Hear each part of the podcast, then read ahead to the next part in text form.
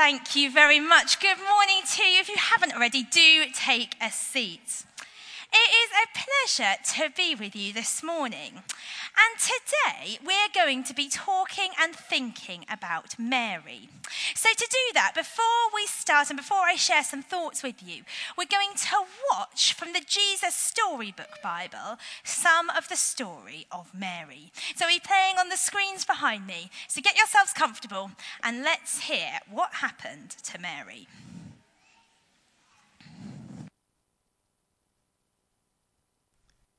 He's here. Everything was ready. The moment God had been waiting for was here at last. God was coming to help his people just as he promised in the beginning. But how would he come? What would he be like? What would he do? Mountains would have bowed down, seas would have roared, trees would have clapped their hands. But the earth held its breath. As silent as snow falling, he came in, and when no one was looking, in the darkness, he came. There was a young girl who was engaged to a man named Joseph. Joseph was the great, great, great, great, great grandson of King David. One morning, this girl was minding her own business when suddenly a great warrior of light appeared right there in her bedroom. He was Gabriel, and he was an angel, a special messenger from heaven. When she saw the tall, shining man standing there, Mary was frightened. You don't need to be scared, Gabriel said. God is very happy with you. Mary looked around to see if perhaps he was talking to someone else. Mary, Gabriel said, and he laughed with such gladness that Mary's eyes filled with sudden tears. Mary, you're going to have a baby, a little boy. You will call him Jesus. He is God's own son. He's the one. He's the rescuer. The God who flung planets into space and kept them whirling around and around. The God who made the universe with just a word the one who could do anything at all, was making himself small and coming down as a baby. Wait, God was sending a baby to rescue the world? But it's too wonderful, Mary said, and felt her heart beating hard. How can it be true? Is anything too wonderful for God? Gabriel asked.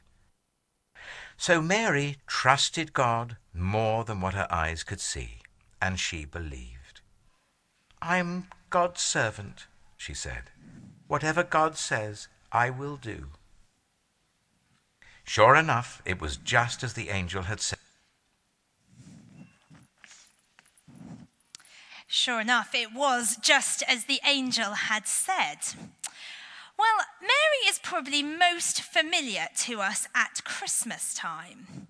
She is mainly considered once a year and certainly is a seasonal favourite among Christmas card designers.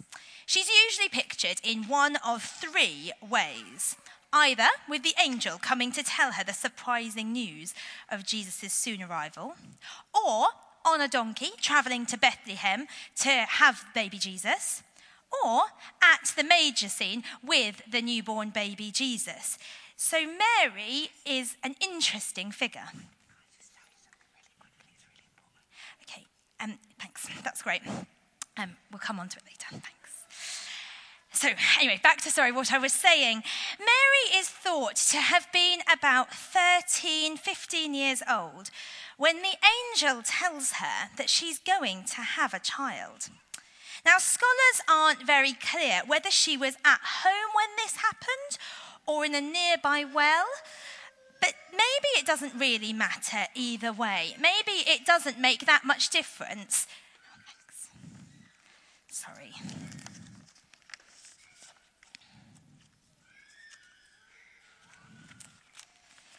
Thanks. Okay. The thing about Mary is that history has never really quite known what to do with her. Sometimes we talk about her as if she was really passive and meek, but we know that Mary questioned the angel. Not to find fault, but out of genuine curiosity. We know too that Mary was an important person in. Oh, yeah, but you just need to wait because you're actually interrupting, and that's actually quite rude. I'm in the middle of speaking, and all these people are trying to listen. So everything I'm saying is right and true. So could you just sit back down and just let me get on with it? So rude, honestly. Anyway, as I was saying, Mary isn't meek and mild. She's gutsy. And after the angel leaves, we hear her singing out a bold song where Mary says all kinds of truths about God. Truths that would have got her into huge trouble with the authorities had she been overheard. Mary is brave and daring and confident, and she trusts God. That's a lot of things I'd like to be.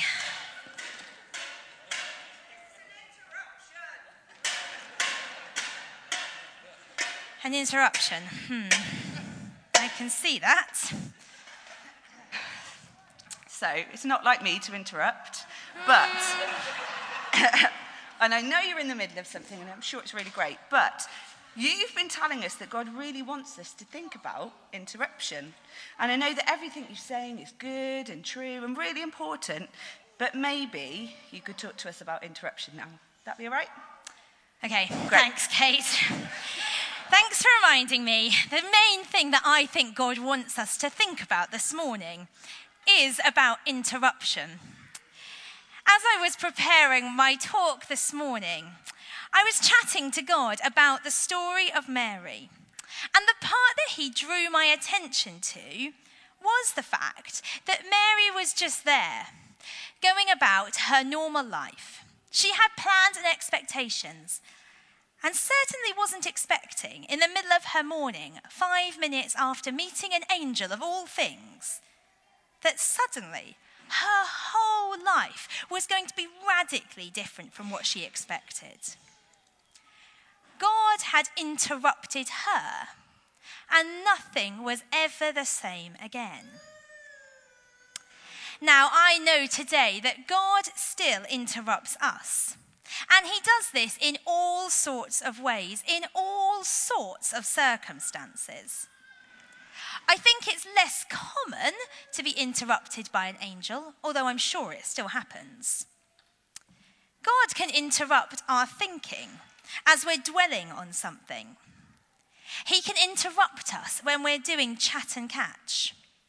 He can interrupt us when we're listening to another person and give us a nudging feeling that he wants us to pay attention to something specific, just like he did with me when I was looking at the angel story. He gave me a nudge to notice that he interrupts. He can interrupt us as we're reading our Bibles when suddenly we realize something new, although we know the story really, really well. God can interrupt us in the middle of all sorts of things. He can interrupt our plans for the future, just like Mary's. He can interrupt our beliefs and our ideas. He can interrupt our habits and our relationships. When God interrupts us, it may be surprising and even slightly scary, like I'm sure for Mary. But it is always ultimately for our good and for the good of the world. The Bible tells us that because God loved the world so much, he gave us Jesus. God also loves the world so much that he invites us to partner with him into making it more the kind of place that he designed it to be. So today, I wonder if God has been or is interrupting you about something. I wonder if God has been pressing closely to you and is interrupting something in your life. Maybe in your thoughts, maybe in your plans, maybe in your relationships. I wonder today if the point of courage, like for Mary, comes from trusting that God's will, that God will do as he says, and allowing God to have the attention for the interruption. So I'm going to invite you to stand. And I'm going to invite God to come and interrupt us. So, would you please take a stand where you are? And we're going to give time to pay attention to God. We're going to give time to Him to interrupt us. We're going to chat and catch with Him. We believe as we do this that God comes very close to us. No matter if we've been his friend for many years or whether we're just starting to explore who he is. No matter if we're young or old, God will come very close to us. And there are lots of ways we can catch from him. God may be nudging something in your feelings. He may be talking to your body in different ways.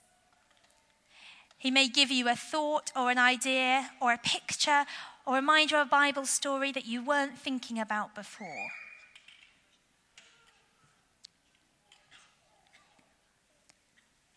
In the quiet, spend some time letting God come near to you.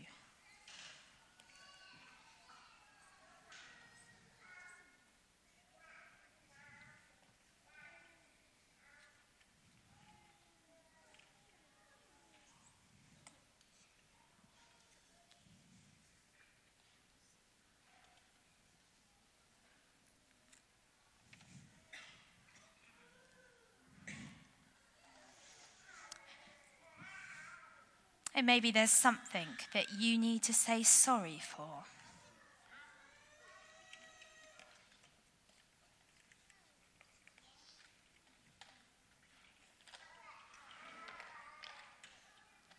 We know that God is gracious and merciful, and He forgives us of all our sins.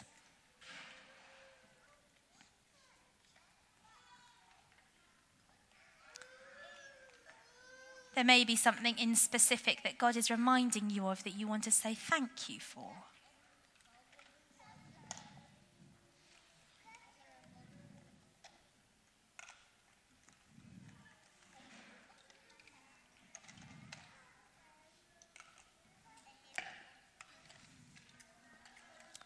There may be something that God is interrupting in your thinking about your everyday, ordinary life. And just like with Mary, that's where she was interrupted, in the midst of her everyday ordinary. Maybe God is drawing your attention to something there.